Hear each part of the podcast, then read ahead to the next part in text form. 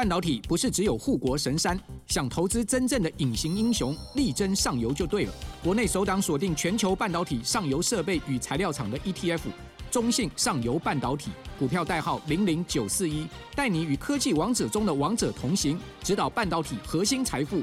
二月二十六到三月一号，称王募集，申购速洽中国信托投信与全台各大证券商。投资一定有风险，基金投资有赚有赔，申购前应详阅公开说明书。我是唐江龙，我是陈凤欣，欢迎收听《风向龙凤配》。风向龙凤配，我是陈凤欣。今天在我们现场的呢，有赖月千赖老师。大家好，我坐在唐香龙的位置，但是我不是代班唐香龙，他跑去休假去了。唐香龙有事啊，然后呢出国了一趟，他下个礼拜就会回来了。所以如果想念唐香龙的朋友们，不用担心。哦，不在海外过年啊？他不会在海外多年。对，他今年其实为了为呃为了事情已经出国两趟了，所以呢，他今年的那个出国的 quota 已经基本上用完了。对对对，想念观众要回台湾。是是是是。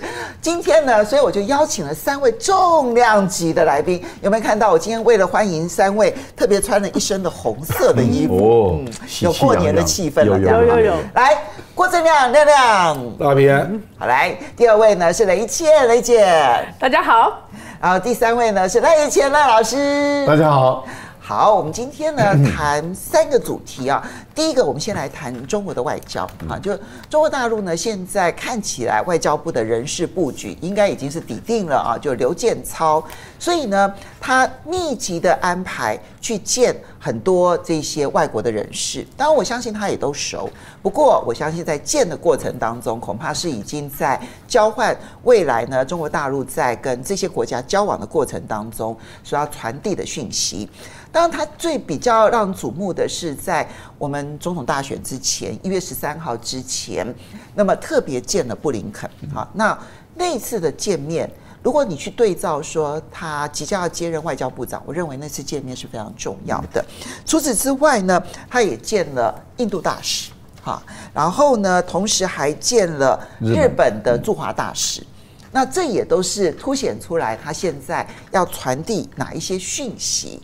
不过，除了他的人事案之外，我们看到王毅，他现在还是外交部长嘛？哈，他兼这个这个中联办，从从这个这个整个的外外事部主任，然后呢还兼这个外交部长，其实是很辛苦。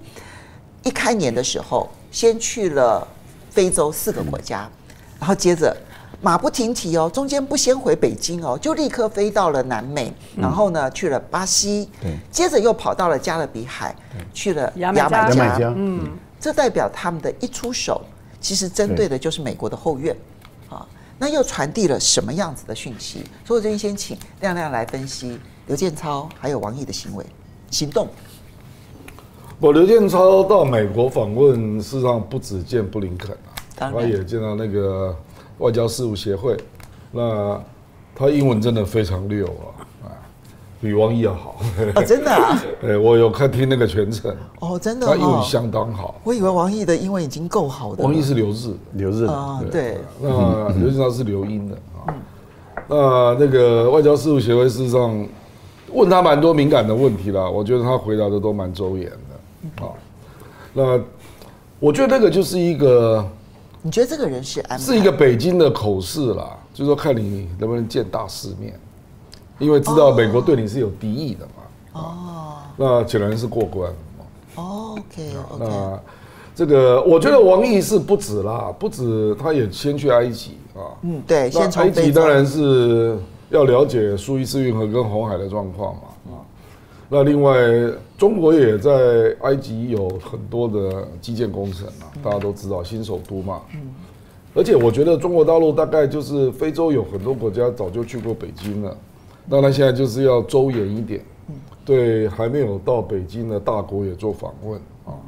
那后来就去巴西，巴西应该是重头戏了，嗯，因为巴西应该是今年十一月要举是 G 二零的轮值主席，那这一次习近平会去，所以也就意味着习近平会有巴西的国事访问，嗯，啊，那也包括金砖呐，因为金砖，我认为跟中国站的最。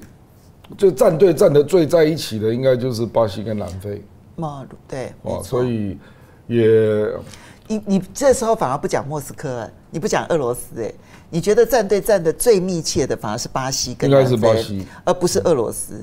不是啦，因为俄罗斯有有一些角色上的限制啦，因为毕竟俄乌战争还在进行嘛啊。不过今年金砖轮值主席是俄罗斯了，八月嘛啊。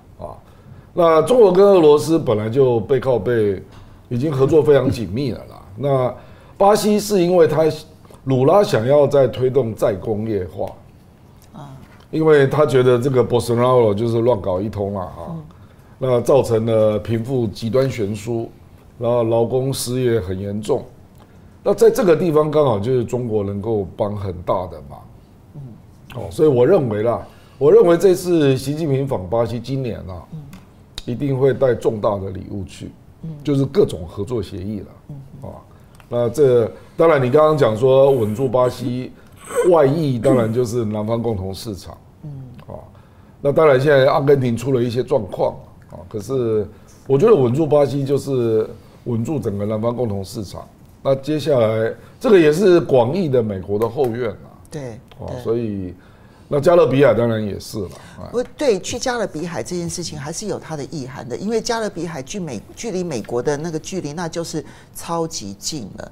从美国的角度来讲，它有一段期间，当时古巴没有没有没有这个这个发生革命之前，他是认为加勒比海是他的内海。对，嗯。所以到目前为止，他还是认为加勒比海都是他的囊中物。所以你不要王毅去牙美加这件事情，你觉得会如何解读？我倒不认为加勒比海会是中国急于部署的地方了，因为太近，距离美国太近，欸、太近啊！反正该担心的是台湾了。我们的三圣，呃，三圣，嗯，再加海地、瓜地马拉跟海地啊，这个。台湾可能要担心这个事了。我不认为中国大陆会很快的跟美国在近距离的那展现出它布局上的威胁了。我觉得应该不至于，它应该先稳住南美洲啊。那南美洲还有很多地方需要加大经营啊。嗯，好，雷切你怎么看？刘建超的人事，其实呢，嗯，在此之前，很多人都认为中国大陆好像什么战狼外交，对不对？哈。但现在有人开始评论说，刘建超不是战狼型的外交外交外交官员哈，所以呢，他们认为刘建超如果担任中国大陆的外交部长，意味着他的外交的方法以及他的外交的主诉求可能会出现改变啊，有人是这样认为。那么，嗯，我们若去对照，其实上个礼拜我们稍微提了一下，就是呢，呃，过去呃去年底一直到现在，中国大陆其实已经。呃，或是单面的，或者是双双面的，已经呢给十一个国家免签了。那在上个礼拜呢，这个礼拜呢，继续给了新加坡免签。它跟新加坡之间的互免签证这件事情，其实是重要的，对于中国大陆来说是重要的，对于新加坡而言更是重要的。所以你怎么去看今年开年以来中国大陆的外交布局？嗯，呃，我们都同意说，二零二三年是个大变动年。二零二三呢是一个局势翻转年，upside down，很多地方都改变了啊。那先讲一下这个新的可能的外长刘建超，他可能代表在我长期所用的一个语言里面，就是说新加坡式的这种外交。新加坡人所做的事情很多并不符合西方的标准，是，但是他们的说辞就是那个 narrative 是西方人可以接受并且同意的。嗯，譬如说中国的街道。嗯，听起来就是一种控制，可是新加坡的居民委员会听起来就是草根的民主参与。好，所以说刘建超这一代的这些新的外交官起来以后，他在跟西方的对话中间，我觉得无论是语言说辞或者是铺排呢，都会有一定程度的突破。好，这是第一点。第二点，我最近在拿地图来看啊，我觉得我们好像回到了。十五六世纪大航海大航海家之后的那种海权国家在铺排，你看现在比较厉害的，在印嗯，嗯好对不起。哦对不起，在那个印度洋那边有马尔蒂夫啦，迪亚哥·卡西亚，在我们附近呢有诺鲁啊、图瓦鲁啊，然后到了加勒比海，你有牙买加，牙买加跟中国大陆的关系不是今天的关系，对，它是一九七二年十一月就建交的。那么在一九七二年十一月建交以后呢，呃，它的地理位置我觉得特别的微妙，因为它不在墨西哥湾，对不对？中间有古巴，嗯，它在有有古巴隔着的，有古巴、海地、多米尼的多米尼加隔了的加勒比海，嗯，所以它既近又远。嗯，如果我们用亚洲的概念来讲，它就是在第一岛链之外，嗯，所以既近又远，而且是一九七二年就有的关系，一点五岛链。对，好，二零一九年中国大陆最近的迎接十年一遇的存债良机，富养自己不是梦。中信优息投资级债零零九四八 B，甜甜价十元入手，还有平准金及月配息，小资也能轻松跟对。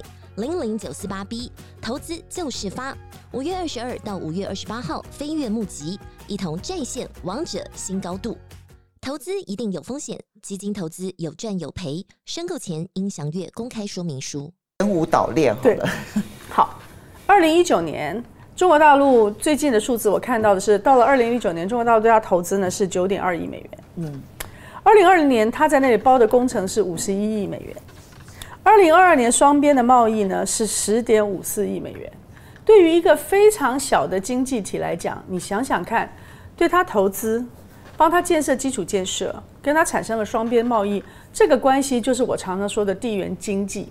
所以拉回来说，无论是新加坡，或者是多米尼加旁边的这个可爱的牙买加，或者是现在继续在做的巴西，还有最近开始的马尔蒂夫，中国大陆。的外交关系的实底都是经济，所以我常常说这是一个地缘经济的关系，而美国的外交关系的实底都是军事。对，好，所以一个是地缘政治的关系，一个是地缘经济的关系，而这现在的铺排呢越来越清楚。马尔蒂夫跟印度的关系这么近，可是当印度气急败坏去骂他的时候，印度拿出来的。真金实银是多少呢？真正建设了，给了马尔蒂夫它未来的基建、农业各种可能性的是中国大陆。所以，印度在对他的这些所有的支持，到目前为止主要就是观光客。因此，马尔蒂夫也在选择他的未来。那如果我们把它拉起来铺排一下的话，地缘政治跟地缘经济正在每个地方呢，就是一对一的在对抗。你有马尔地夫，因为你以前有英国的 Diego Garcia，所以在印度跟这个 Diego Garcia 中间插了一个旗，叫马尔地夫。原来在新加坡呢，是美国牢牢牢牢的基地，有海军基地 Changi Air Sea Base。那这个地方张仪的这个海军基地呢，英国可以使用，印度可以有限度的使用，它是一个非常重要的海军基地。以外，控着马六甲海峡，英国以前殖民过新加坡。但是新加坡也是 RCEP 里面非常非常重要的一个要员，所以说它的经济的发展以及目前大陆在包含数字货币上面呢，都会以新加坡为基地。是，所以你又一次的看到地缘经济跟地缘政治，再加上中国大陆还有一个泛亚铁路的计划。我坐过以前的旧铁路啊，从新加坡去像曼谷啊，去清迈啊。那个铁路非常非常的陈旧，要很久很久的时间。但是如果整条铁路可以从中老铁路这样一直延伸下来，再把整个泛亚铁路建好的话，你可以想象到整个中南半岛的新局势。嗯，所以每一个国家都在选他们的新未来的时候，外交加上经济的地缘经济，跟外交加上军事的地缘政治，正在每个地方竞赛，不能说是对撞，但是在每个地方都在竞赛。我觉得刚刚雷倩讲的是一个好大的一个 picture 哈，你会先从十五世纪、十六世纪的大航海时代，你会立刻把我就带到说，哦，当年其实马尔蒂夫跟新加坡其实都是这个欧美人，他们呃欧洲人是他们当时的这一个这个这个大航海时代当中挖掘出来的岛屿，然后建设出来的港口，希望借由这个港口成为他们去征服亚洲的很重要的跳板。嗯。那现在看起来有一点反向的那个味道在啊，然后呢，你再看到说，比如说像是诺鲁的角色、牙美加的角色，它似乎多了更多在海权当中的中心点的角色，嗯，这个变化幅度非常的大，所以一个地缘经济、一个地缘政治会用什么样的方式跟各国交往？赖老师，你的看法？呃，是这样子哦，因为。我们看到中国大陆的外交传统以来，一定是先到非洲。对，三十四年。那刚刚雷倩有提到整个地缘战略、地缘经济、地缘政治的一个角色啊，所以我觉得美国经略发展这个加勒比这个地区啊，发展这个南美地区是势在必行的。嗯，啊，这个最主要是因为美国在中国的周边啊发展了它的政治、经济跟军事的关系，所以中国也势必会在美国的周边同样的发展经济、政治，最后是军事的关系，次序是相反的。经济、政治，然后军事。对，因为美国是先军事，但是中国大陆是先经济。我觉得那所以那怎么样能够经略呃拉丁美洲，就是加勒比这个地区到啊南美啊，这拉丁美洲，呃，我觉得有两个重要的战略支撑点，一个是在非洲的西岸，一个就是啊雷谦刚刚讲的有关于亚洲南太平洋岛国，还有就是有关于加勒比呃呃马尔地夫这样的一个方向。为什么呢？因为你要到南美洲的话，南美洲一边是太平洋，嗯，太平洋这边的话，你的中继点一定是南太平洋的岛国，嗯、对。所以中国大陆已经在习近平任内的时候已经确定，它不只是一个陆权大国，它更是一个海权大国。这个方向越来越明显，这个很清楚了。嗯，而且中国大陆是全世界独一无二的，同时具备陆权跟海权的大国。美国是海权大国。嗯那俄罗斯是陆权大国，可是中国是唯一的海陆两权的大国。嗯，那因此一般估计就是在未来十年到二十年，中国大陆的新式的战舰最少是六六百艘。嗯，现在是三百多艘嘛。嗯，那一般估计要到六百艘，航母战斗群绝对不会只有三到四个航母战斗群，一般估计十个航母战斗群可能也跑不掉了。那在这样的一个情形下的话，大陆的海军它必须要保障。中国大陆的所有的海洋通道的安全，只要中国的商船、货柜船到哪里，它的海军就要到哪里。其实贸易到哪里，大国的军事力量就会投射到哪里。那你海军到哪里，就需要有支撑点。我想这个海军世家梅县，他一定很清楚知道说，船一出去，你不能只靠补给船，你要靠当地的基地。那当地的基地这个经营是很辛苦的一件事，而且是很漫长的一件事。但是我觉得中国跟美国不一样的地方是中国有耐心，对啊。那中国在历史的角度，对时间点的角度，跟美国人对时间点的角度的看法是完全不同。五千年历史的中国看待时间，跟两百年历史的美国看待时间的角度是不一样的。它的尺度可能是十年、十年的规划，可是对于美国而言。当绝大多数的这些有选举的国家都一样，它就是最多两年、四年、两年、四年。是。那美国可能现在都必须是两年思考，而不是四年思考。是。所以您想，马尔地夫为什么会转变过来？你以为是一日为功吗？嗯、那不是啊，那是相当长时间的运作，因为它是传统印度的势力范围。嗯。但是现在可以这样子整个翻转过来，这是已经经营了很久。好，除了这个以外，你看。你说南太平洋的岛国里面，原本是美国跟澳大利亚的势力范围，那中国大陆呃台湾是负责付钱的，嗯对，哦，我们是出钱的，我们做南岛论坛啊，我们是负责各种，我们是买单的，我们是出钱，我们出农耕队，但我们农耕队能够帮人家种什么，还要必须经过澳洲同意，是的，所以可是你看现在连澳大利亚跟美国都束手无策了，那黄英贤讲的很明白了嘛，我们只能尊重了嘛。不然还能怎么样？那就代表中国大陆在南太平洋岛国的影响力已经扎根了。好，南太平洋岛国一旦有已经扎根以后，从这个地方做基地，那就是往这个拉丁美洲加勒比的地区的太平洋这一端。那非洲，你不要忘了几内亚湾，在两年前的时候，中国大陆是三艘战舰在那边停留五天。嗯嗯，那些事情后来也闹得很大。对。那那个时候南宁舰了啊，南宁舰在那地方，所以那个时候就让苏利文呃，或者让布林肯压力大到不行。嗯。现在王毅又再度去的时候，也是去非洲西岸，也是去非洲西岸。嗯。那这个非洲西岸，其实你如果地图一摆出来，你会发现它直线拉过去，也就是越过去的话，那就是加勒比地区了。对。所以一旦这个地方去，接着就到巴西，到牙买加。其实我觉得中国大陆一定会经略加勒比，经略加勒比的目的在哪里？逼得你美国必须要回防。嗯，也就是你美国原本都是往外走，反正我家的后院安全嘛，北边的加拿大，南边的都很安全，墨西哥都很安全。现在中国大陆的力量到了，你必须要回防。可是当你回防的时候，你有多少外交资源？你愿意花多少钱？你愿意花多少力量？可是中国大陆在这个方面比你充沛。那大陆去的时候。我个人认为这个会逼得美国的外交部门，他会捉襟见肘，嗯，就是一直往回撤，然后中国大陆是越来越具有攻击性、侵略性。你这样真的好像在下围棋，哦。呃，本来中国就是擅长围棋嘛，是的，好像是下围棋。那另外一个部分里面就谈到巴西的问题，是因为巴西是这次集团体的轮值主席，没错。而本来在去在去年的时候，印度是集团体的轮值主席，他应该要善用金砖的背靠背嘛，或者是做依托，可是没有，印度是完全把金砖丢在旁边玩自己的，采取了一个对抗的对。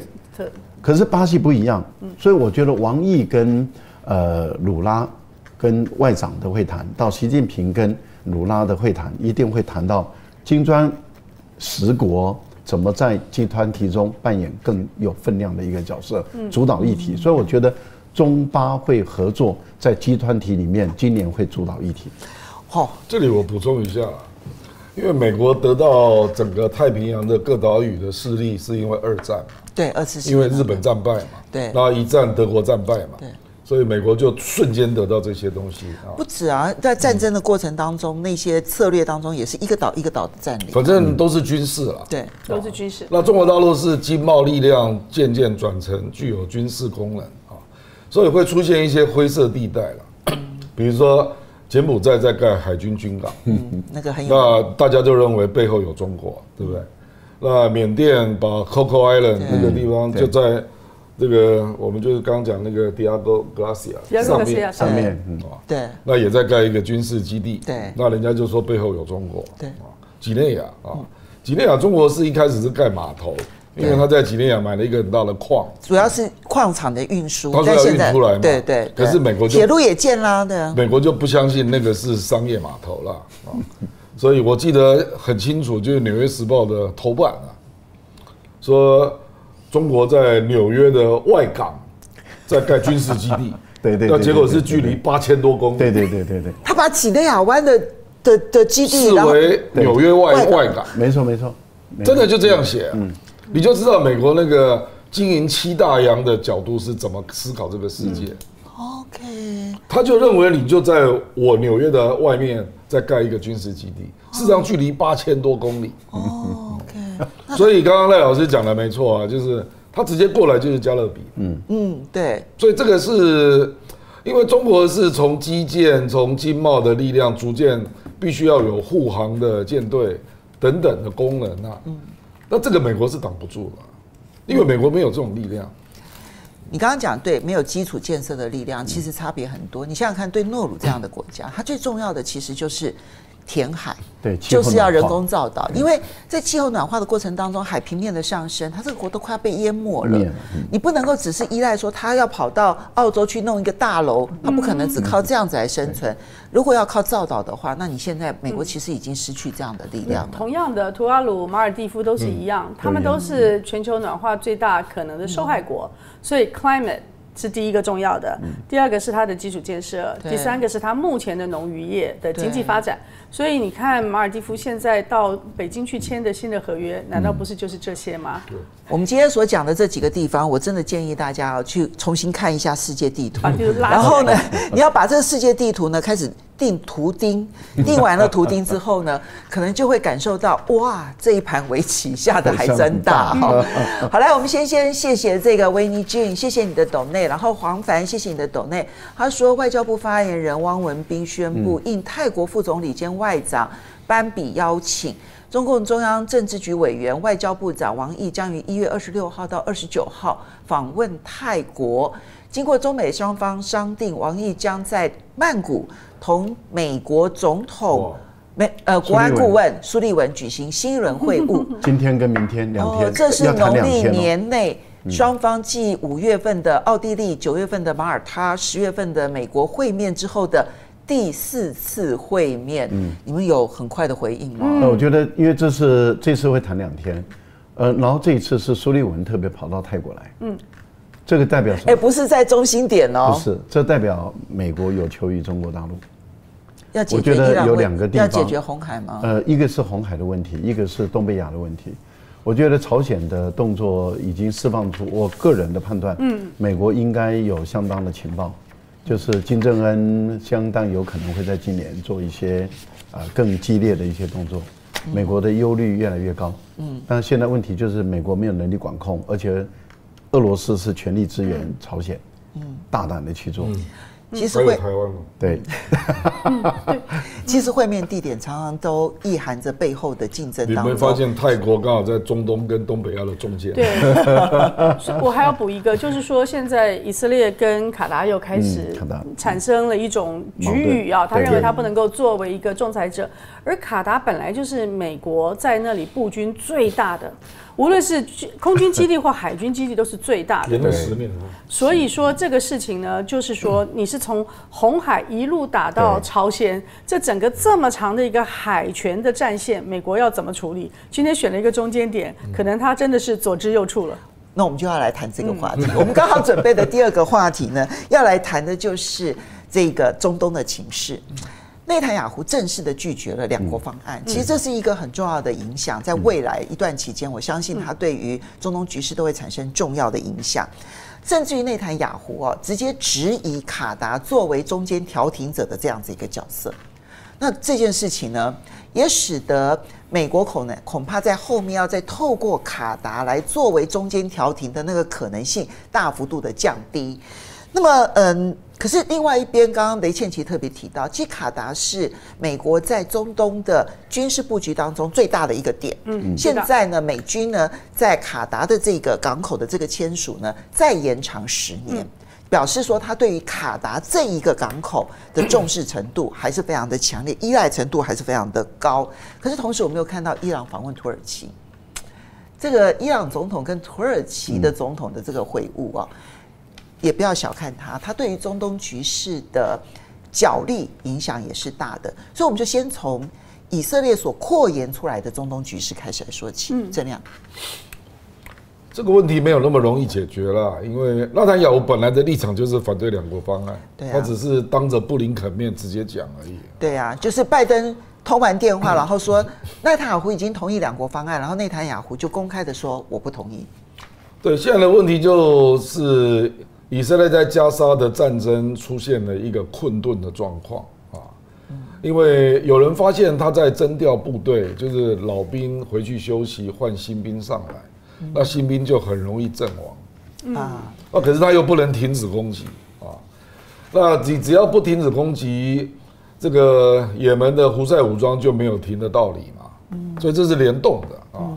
那我们又看到以色列对伊朗在整个阿拉伯半岛的代理人呐，开始强势的，坦白说了，美国已经介入了啦，嗯。啊，美国事实上已经在帮以色列了，嗯，就他介入去空袭这个阿拉伯代理人呐，包括也门，包括伊拉克，在伊拉克的伊朗，那以色列也炸过这个黎巴嫩的黎南地区嘛，啊，炸死哈马斯二号人物，所以。我觉得对中东或者对中国、俄罗斯这些大国来讲，他们认为美国事实上已经介入加沙战争了，已经介入了啊，所以美国在那边抱怨说：“我拜托中国半天，你怎么都不进来也门调停啊？”嗯嗯，中国当然不可能帮你嘛，因为这个是联动到加沙战争的，是你自己在这里面的角色让中东地区不信任。那然后美那个以色列提出一个方案说。我停战两个月，你释放所有人质，这个当然巴勒斯坦这个哈马斯不可能接受嘛。哦，就是你为什么不提出一个停战的方案？对，对，那这里面以色列就会怪罪到卡达嘛，因为卡达就是哈马斯的最大金主。嗯，可是卡达不这样做也很难呐。我说实在话，这个卡达市场就在伊朗的对面啊。那美国不能放弃卡达，就是因为伊朗啊。这个，那这个是让整个阿拉伯半岛这些有钱的，像卡达啦、沙特啦、阿联酋啦，我觉得他们都有愧疚感啊。嗯，就觉得对于也门、对于对加沙战争使不上力，嗯，你算什么大哥呢？嗯嗯，啊，所以对于也门胡塞武装，他们当然就是默默支持嘛。他们不支持的话，内部的民众恐怕反弹也会很会很严重，而且内部会有激进运动出现。没错，啊，所以胡塞武装它是不缺经济援助跟军事援助的了，不缺粮草，不缺粮草，然后你去看那个不纯粹是伊朗，对不对？你去看当地的地形啊，刚好构成美国的困难，因为也门那个海岸线大概长两百公里啊，你地面部队即使要上去，立刻碰到高地，跟伊朗的地形完全一样啊，伊朗也是这样，伊朗更高，你一进入往上是五百公尺，所以那登陆就是死啊，就是非常难攻啦，非常难攻，而且你如果要逼也门胡塞武装从海岸线往后撤啊。你上去的地面部队一定要几万人以上，这个美国不愿意啦，不可能。还有另外一个难题是，胡塞武装所拥有的导弹跟火箭弹的射程啊，基本上可以射到亚丁湾。对，现在已经证明了。对啊，所以你这样的情况，你即使他往后撤，他照样可以打到红海啊。嗯，还是不能解决问题啊。嗯嗯。所以现在就卡住了啦。哦，所以，所以你才会看到一些。欧美国家，尤其是英美啦的一种无可奈何的做法嘛，嗯就我的船员都是中国籍啊，你不要打我，啊，就你就出现了这种状况。那中俄的货轮明显没有受到打击嘛？到目前为止真的是。所以在这，然后在这里，欧洲国家又有点不太愿意介入，对，因为它内部的穆斯林的人口太高。这以法国为代表。西班牙也是，对啊，所以我觉得现在有点卡住了啦，所以怪不得那个苏利文要来跟王毅好好谈一谈了。那你觉得这样子，苏利文来拜托王毅就能够解决问题吗？我跟你讲，大国博弈哦，向来都是用筹码交换筹码的啦，因为单一问题我不可能来答应你啊，你只能够用另外一个问题来做交易啊，哦，所以我们现在就担心的最可能被交易的就是台湾了。因为美国手上没有牌啊，除了台湾牌之外，他还有什么牌？他还有什么牌？朝鲜他也使不上力啊。嗯，哦，因为目前目前这个状况，市长尹锡悦也要负相当责任啊。因为我去查时间表啊，是二零二二年五月，尹锡悦才把朝鲜突然定位为敌人。嗯，事实上是他先做的。OK，然后接下来，所以金正恩其实是隔了半年，然后再把他定位为敌人的。呃，隔了很久，隔了一年多，哦，一年半。对。然后接下来就是尹锡悦去访问华盛顿，然后宣布了华盛顿宣言，那个东西叫做叫做共享并延伸那个威慑嘛。嗯。那尹锡悦就是一头热了，希望美国把中程核武部署到韩国境内。这简直是有点疯狂啊！嗯，这就是你不是招引别人的核子攻击吗？而且你还得罪中国跟俄罗斯啊！所以美国不可能干这个事嘛。所以美国为了要安抚尹锡悦，只好说我核动力潜艇三不五时来你家逛一逛。他来过两次了。嗯，那我认为这个是踩了金正恩的红线啊。嗯，因为你要知道啊，这个南北韩对峙，然后北韩发展核武啊。北韩的核武从来没有人认为它是针对南韩啊，对，它是针对美国跟日本。大部分觉得早期是对日本，那现在它威胁的是美国，对嘛？那你事实上去看韩国拍的电影，这个 idea 也不断的出现啊。那你韩国把美国的核武力量引进朝鲜半岛，美国核武当然就是使用在朝鲜半岛。嗯嗯，你你认为？你认为朝鲜会是怎么理解这个问题？嗯，所以我觉得尹锡悦甚至是一个很奇怪的领导人啊，就是说这个事情呢，历经朴槿惠，历经文在寅，历历历任那么多领导人，从来没有人认为解决北韩的核武问题是要用这种方法解决。结果尹文在寅不是尹锡悦认为要用核武的恐怖平衡来解决，那这个当然就会导致你，因为你还没有发生嘛，所以我就要动手。好就导致这样的一个情况。所以雷倩刚刚其实呢，呃，也要非常谢谢黄凡呢，我们的网友啊，他很快就贴出来，就是说王毅应这个泰国的邀请，然后去泰国，然后同时呢还应苏立文的邀请，然后呢要跟苏立文在泰国见面。光这个消息的本身，你就会发现说，苏立文跑到亚洲来，距离中国大陆比较近。我们不是要刻意在这里面啊，去好像找一个说对中国大陆比较好，因为你只要去观察，从过去杨洁篪跟苏利文的见面，然后到后来的布林肯跟 跟苏利文的见面，他们永远都会夹在欧洲，就是瑞士的那一条线上，因为那个是距离双方就共同距离的地方。但是现在不是，居然跑到了这一个亚洲来，它代表的当然是有它的意涵在。那刚刚提到的，不管是中东或朝鲜半岛，但我觉得这两个都好难解哦。嗯，我我来拉一下，因为那个亮哥把朝鲜半岛讲的比较清楚了。如果你看美国的印太战略，现在左边已经延伸到了阿拉伯半岛，而且到了非洲的东岸，嗯，北边呢已经延伸到了朝鲜半岛。所以这个原来美国想的很好的这个印太战略呢，已经远远的外溢到了它的原先的范围之外。好，所以说你从这整个大战场来说呢，泰国反而是在中间了。这是我刚才的第一个观点啊。可是第二个观点是这样：本来美国在整个阿拉伯半岛的布局是很好的，左边有以色列作为一个重要的支点。经济上跟沙特用了石油美元做了一个经济上的支点，而且这里有石油换武器，所以有一个武器的平衡。那么再来呢，慢慢的在右边，就是在呃这个安曼湾前面啊，波斯湾这边，他把伊朗作为首要敌人的时候，他在这边放了两个支点，一个是卡达，对，一个是巴林。嗯，巴林是在亚伯拉罕协定的时候。一边是以色列 UAE 就是阿联酋，然后跟美国，然后最后巴林拉进来，所以就是在这个剑指着伊朗这个地方呢，有两个很小的国家。而且这两个很小的国家的军事呢，都是一直不断的被强化的。所以，如果我们今天看卡达的这个乌代尔空军基地的话，首先它在二零一七年，就是因为比较亲美，甚至可能在这里放武器的这个态度呢，被周边的阿拉伯国家杯葛。对。他在被杯葛的时候，立刻就花了大把的钱去买了英国跟美国的武器。所以在他的基地里面有英国、有美国，还有他本身的英制跟美制的武器。成为在这里的一把直向伊朗的匕首，嗯、不是吗？那时候是海湾国家六国跟他断交。断交。好，那你想想看，一边就是从美国下棋的角度，左边我有以色列，右边我有卡达，是军事的。嗯、那现在以色列说卡达你不配来做协商，原来卡达是。最让美国人可以放心的，但是同时呢，它也布局了它的影响力。第一，它的天然气是第一、第二名的蕴藏，所以它足够可以跟其他的国家抗衡。嗯第二，它有半岛电视台，对，它的发言跟它的报道是最受大家尊重，因此它在文化、跟经济、跟媒体上面也可以跟传统的这些海湾国家相分庭抗礼。半岛电视台是对内阿拉伯世界，然后对外英文世界，英文世界。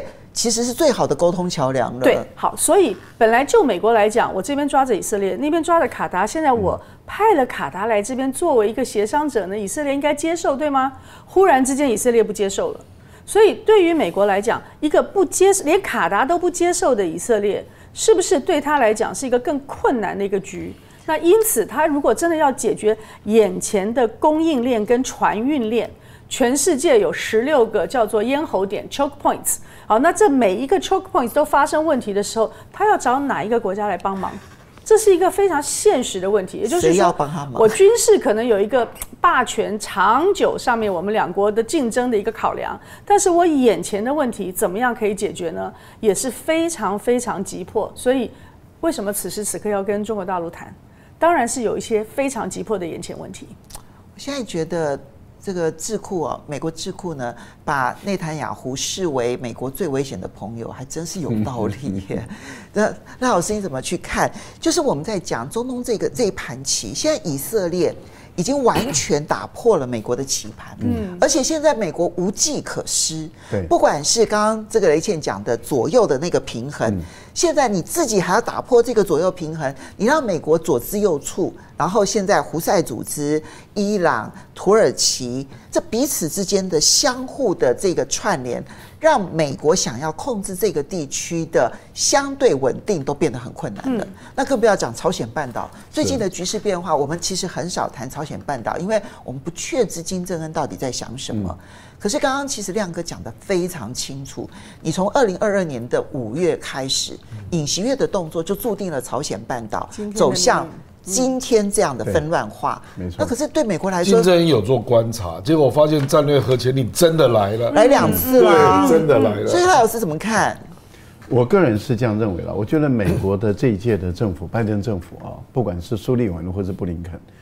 呃，我觉得他们的下棋的棋手大概只能看到两三步，啊，对，我们看不到十步。所以表面上他每一步我们都觉得啊好有道理哦，嗯，可是你隔了三步四步之后就发现说你失算了，对，后面都没算好，而且都是相互矛盾。因为他是下西洋棋，嗯，没有，而且把他以前长期的布局 都破坏掉了，把他的长期的布局一个一个拆解掉了。对，而且呢，他会把问题制造成为更混乱。我而且呢，我觉得美国人是这样子啊，因为我在强调是这一届政府，他就是这里有问题拆这里，那里有问题拆那里，可是他没有想到。那么拆这里以后会延伸出更深的问题。我举一个例子来讲，例如说，他为了要土耳其同意瑞典能够入北约，嗯，那他交换的条件就是给土耳其 F 十六战机，嗯，那现在土耳其同意了，所以国会也通过了，嗯，所以瑞典能够入北约了，那 F 十六战机要交给土耳其，可是问题是土耳其跟希腊是。在海上是矛盾的。嗯、对，那希腊有欧洲跟美国的战机，那你土耳其今天有 F 十六战机，土耳其马上拿去用怎么办？那这个时候，你希腊北约的国家，法国，啊，跟德国、英国、法国等，呃，跟美国又要站在希腊这边，嗯、那结果打的是 F 十六战机，这个是荒唐的事。嗯，那我们就问说。那你瑞典有没有必要急的这个时候一定要加入北约？真的，其实没有那么急嘛。对呀、啊，因为瑞典加不加入没有影响啊。除非是你俄罗斯已经摆明了，我就是要攻打北约。嗯、可是呢，他们又制造一个假象，说俄罗斯要攻打北约了，因为这是德国的国防部部长说，六到八年内俄罗斯将要攻打北约，所以我们北约现在很危险。那因此我们北约必须要团结起来。那为什么呢？因为我们不能够让俄罗斯在乌克兰赢，所以我们要把钱掏出来。所以他的目的是要制造恐惧，嗯，然后让北约的这些国家把钱掏出来给乌克兰，让欧盟的国家把钱五百亿美欧元嘛掏出来给乌克兰，所以就制造这个假象，搞了一个史无前例的最大的演习，然后的目的就制造恐慌。可是问题就是。他弄得俄罗斯还真的就把战略核武器往这个西部移动了。嗯嗯，对，就你把敌意升高，我也把敌意升高。这个就是只为了解决这个乌克兰没有外援，美国人不给钱，欧洲人也就停止停止了，然后只为了要给钱要打钱。为了要打钱，就故意制造恐慌，故意制造恐慌，就把瑞典、芬兰说成危险到不行，说俄罗斯马上要越过边界去占领芬兰，要去占领瑞典，所以哎呦，瑞典好怕怕，所以一定要加入北约，所以我们北约一定要来去保保护它。你你会发现荒唐到极点，然后又说美军签十五个基地，对，然后又说北约难道没有反应吗？对，对，然后又说北约我一定要发展到亚洲来，那是因为中国大陆到处可见。这是北约秘书长前几天讲的话嘛？说人呢在达沃斯论坛，人家问说，你为什么北约要到亚洲来？他说因为中国军队现代化了。他还讲了一句话，他说他觉得中国越来越接近我们。对，那因为中国军队现代化，所以就对我北约构成威胁了。因为中国在非洲出现了，所以就跟我北约威胁了。所以我北约就要去打中国。那你你北约打俄国，你又要打中国。这算什么人权自由民主啊？那，那你从这个角度，你就可以看到，这个就是目前美拜登这个政府他们所影响的这些他们所造的霸权行为。好，那这样子一搞的时候，您看到了红海的问题，胡塞，胡塞的问题很简单，胡胡塞现在是缩小打击面，嗯，而且呢，只针对英国。美国跟以色列的船只，你看现在德国也安全了，对，法国也安全了，因为这些国家不跟美国联合行动了，所以等于是北约没有办法起作用哦。美国被打了，美国的军舰被打了，一架一艘货船，呃，不止货船，还有军舰，对，军舰被打是被成功的拦截下来，但是美国已经受到攻击了，而按照北大西洋工业组织第五条，你应该要启动北约的防御条约嘛。结果北约死在那个地方，哎，那你这个北约的秘书长，你不是很凶吗？对中国大陆不是很凶吗？你为什么对胡塞组织不凶一点呢？你为什么不叫北约的人一起跟美国联合起来去攻打这个也门的胡塞组织啊？不敢，一句话都不敢。为什么？因为没有人想淌这个浑水。这个就是北大西洋公约组织。所以我把它称之为。不要不要讲脏话，一坨那个。我补充两个事实了啊，我有一个朋友最近要去瑞典旅游啊，结果瑞典是处于备战状态，他吓一跳，他问我说：“到底是什么事啊？”然后英国上个礼拜在讨论说他们要不要进入备战状态。嗯，然后你看 Nikki Haley 的言论，那个共和党对对对，就呃美国的那个共和党对对，他的现在总统竞争者说，伊朗、中国、俄罗斯现在结成新的邪恶轴心。嗯，就是共和党的总统候选人就讲这个话。对对对对，我现在突然觉得，川普好像真的能够让世界比较平静一点，就 是就是，如果你是用这种思维然后来看待世界的话，难怪世界不平静。表面上你结盟很多，但事实上你都促成了更深的敌意，然后更多的冲突。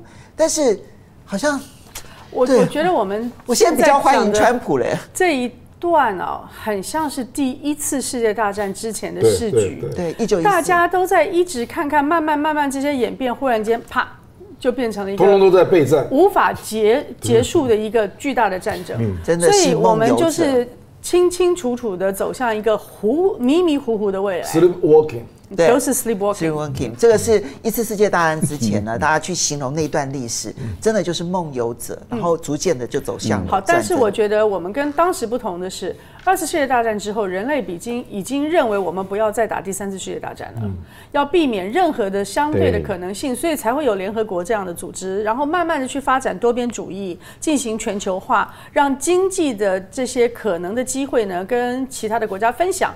到了整个的冷战结束以后，连阵营对抗都已经结束了。嗯，那为什么忽然之间到了二十一世纪的第二个 decades，我们要重新回到阵营阵营对抗，而且几乎阵营对抗到要进入准战争的状况呢？这其实是完全不可接受，而且人类不应该再重蹈的覆辙。对好，那我们刚刚其实既然提到这个地区哦，我们就很快的就是英国金融时报报道、说呢，美国现在呢希望中国大陆出手来协助他们解决红海危机。其实呢，美国从呃一月十二一月十二号开始去轰炸胡萨组织的这个根据地，其实已经是八波了吧哈的攻击，但是一点效果都没有。你没有摧毁胡塞组织对于红海啦、亚丁湾的攻击能力。所以他现在呢，希望中国大陆能够出手。其实你去对照这个媒体公布的时间点，然后去对照现在王毅要跟苏利文见面，看起来是完全吻合的。它也凸显就是美国希望用它的军事力量来压迫胡塞组织，能够就是投降，然后就放弃了这个整个的攻击，其实是无效的，无效的。完全无效。那另外一方面这呢，个标题是错的啦，什么英美领先二十四国，就他们两国了。真的，对不起啊，我不是要用这个标题，我只是让大家知道这件事情。我也觉得这这个标题是这个就是 是别人美国的宣传美国。的宣美传，你要知道，他当初讲说有二十几国，这里面就已经有十几个国家都不肯公布名字了。对然后呢，西班牙被公布名字，还立刻宣布说我退出，我完全同都不愿意参加。然后法国还主动的说他不参加。然后澳洲说我绝对不派军舰，然后我只是提供一些医护的一些援助而已。不要打我。对对对，就你会知道说，那么多的国家都保持距离，然后整个的军队军队的攻击胡塞组织，只有英国跟美国，啊对而实际上只有美国啦，英国也只是旁衬而已。哈，就我这样的攻击，我这么强的一个军事力量，对的是一个叛军组织，哎，那么小的一个组织，可是他现在打不下来，打不下来，他只好转头跟他只有一万五千人。你说整个胡塞组织啊。对对，好，那现在他希望中国能够出面，你觉得中国会出面吗？而且它的原因很简单，因为背后一定压力很大。你看到德国这边真的是在叫苦连天，对它的化工业说他们已经进入了没有错断链危机了，然后他们的汽车业其实也进入锻炼危机对。我不认为这是只有德国的现象，整个欧洲甚至于包括了呃美国其实都有这样的就是现象。供应链不确定啊。对好，来亮哥你怎么看这件事？我这个的事情的麻烦在于，伊朗也否认他跟也门胡塞组织这次的行动有关系，所以你叫中国去劝伊朗，伊朗否认啊。对啊，那中国有什么立场去劝伊朗呢？就算劝了，他也说没用啊，对啊跟我没关。嗯，哎，那这样他们真的可以表演一下表面功夫？我我觉得他们只是要把中国拖下水了，然后中国没有效果，他就可以对内做宣传，说你看中国搞不好是共谋啊，他就是要玩政治游戏啦。那事实上，早早在初期，因为中国在吉布提有海军基地嘛，他就希望中国派一艘军舰过来。那个时候中国就拒绝了。对啊，那是疯了。不，所以就是一直就是处于这样的状态嘛。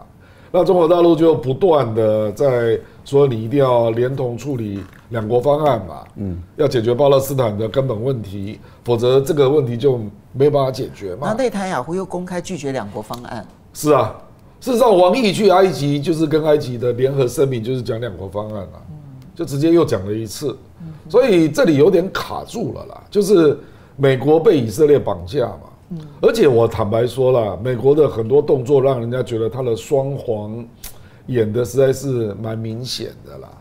就是你军事介入去打伊朗在这个阿拉伯半岛的代理人，那你是在干嘛？嗯，对啊，你不是等于在帮以色列做外围的外围的护航吗？对。然后你是让你的军事的军品还是一直在卖以色列啊。那你说外交受挫，那为什么军事还在援助以色列呢？对呀，所以你这个怎么怎么去做理解？然后还有国会还要拨款给以色列呢？以色列事实上打这个战争搞不好还赚钱呢。嗯，所以你说你这样子怎么去劝服？你就不要讲中国跟俄罗斯了，欧洲国家啦，连欧洲都看在眼里嘛。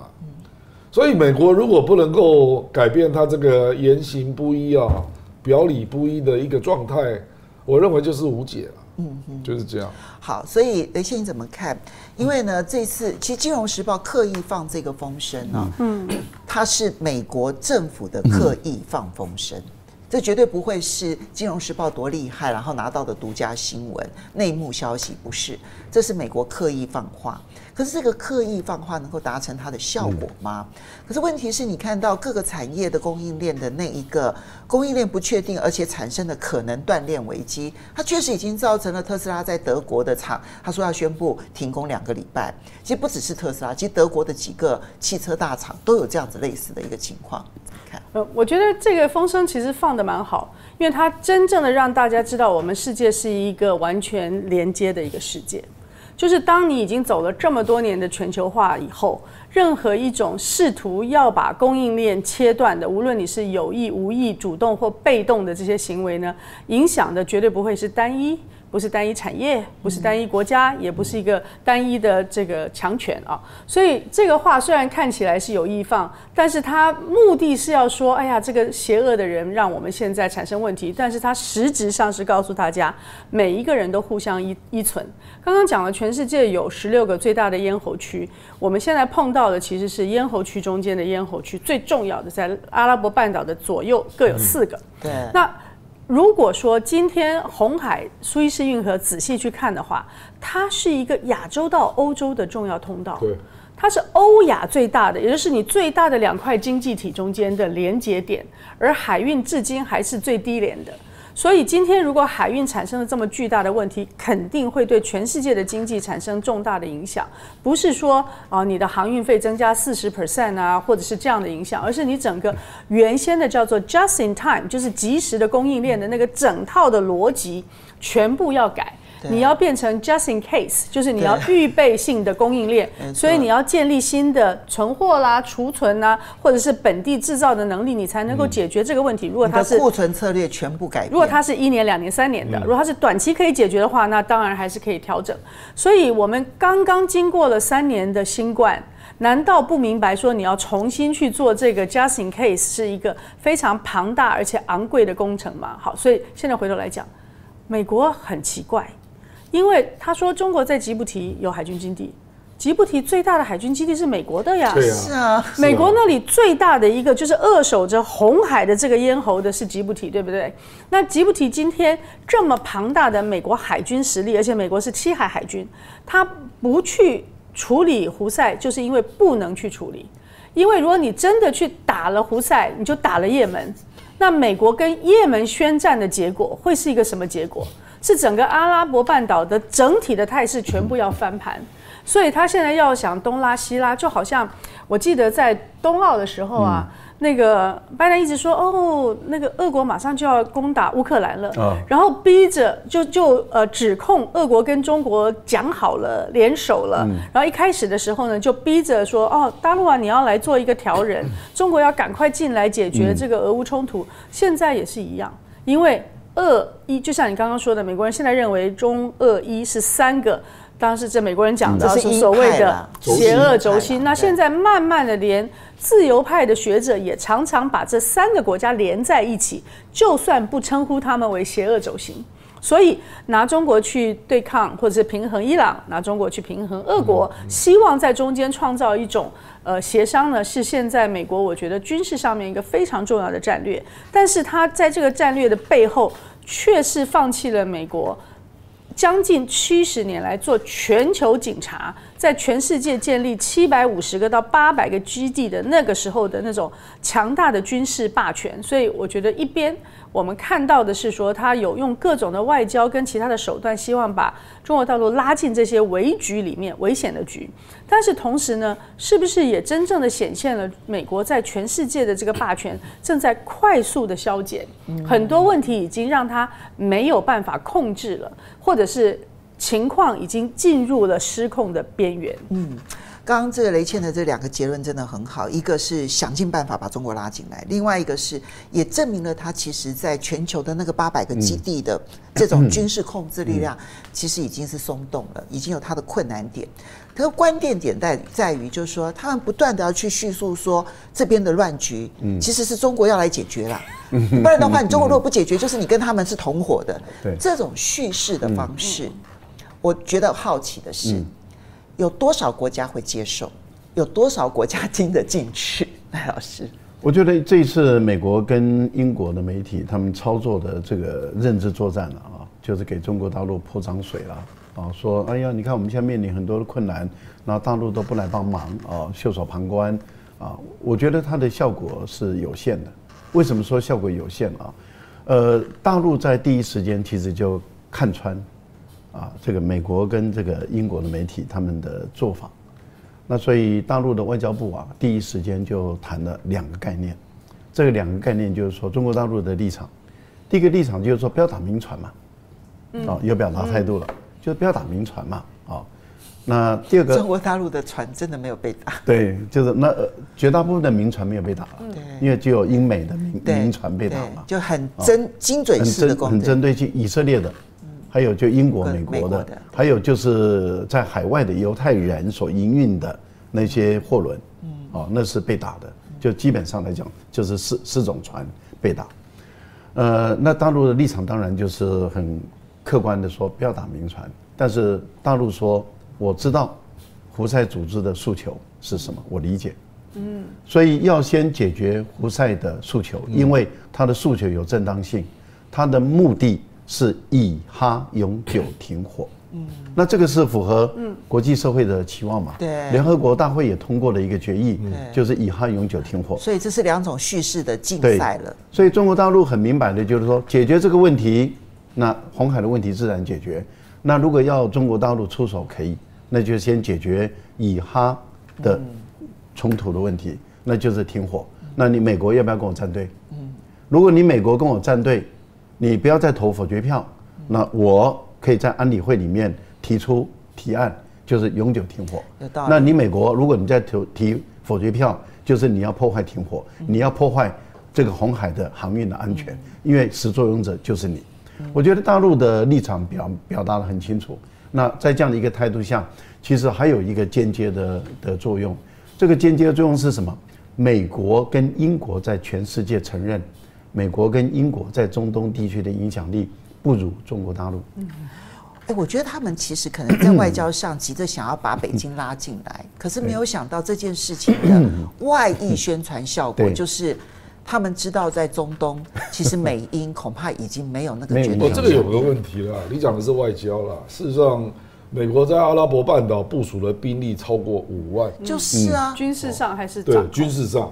比如说卡达，卡达美军有一万三呢。是啊，那新的那个巴林也将近一万人，但他不敢用，他不敢用。对啊，为什么不敢用？对呀，因为用了就得罪阿拉伯世界所有的国家。第一个得罪，第二个打不赢啊。因为他又会是另外一个阿富汗战争了，真的，你不能小看胡塞组织。我觉得不是打不赢而已，是打不短，打不短的，一定会打长，他就打了很大，对，然后也不知道敌人在哪里，他就会搞成另外一个二十年的阿富汗，真的会打很久，对，打很久的，对，对，就是你看叶叶门的叛军胡塞组织跟叶门的政府军。打了几十年也没有打完呢、啊，对。不对？嗯嗯。好，所以你就看到这个国际局势啊，其实这一盘棋真的是一个非常微妙的变化的棋，我们要耐点心哈，要耐心。对对。哎，我觉得观点，我觉得要特别留意苏立文跟王毅这一次的对话。嗯嗯嗯，就这两天了也。嗯，对。不过他如果有求于中国，对，中国也会跟美国要他要的东西。对的，这一定很有趣。唉，好来，我们来先谢谢几位好朋友的支持。刚刚其实有好几位的那个抖内，我都没有好好的来念。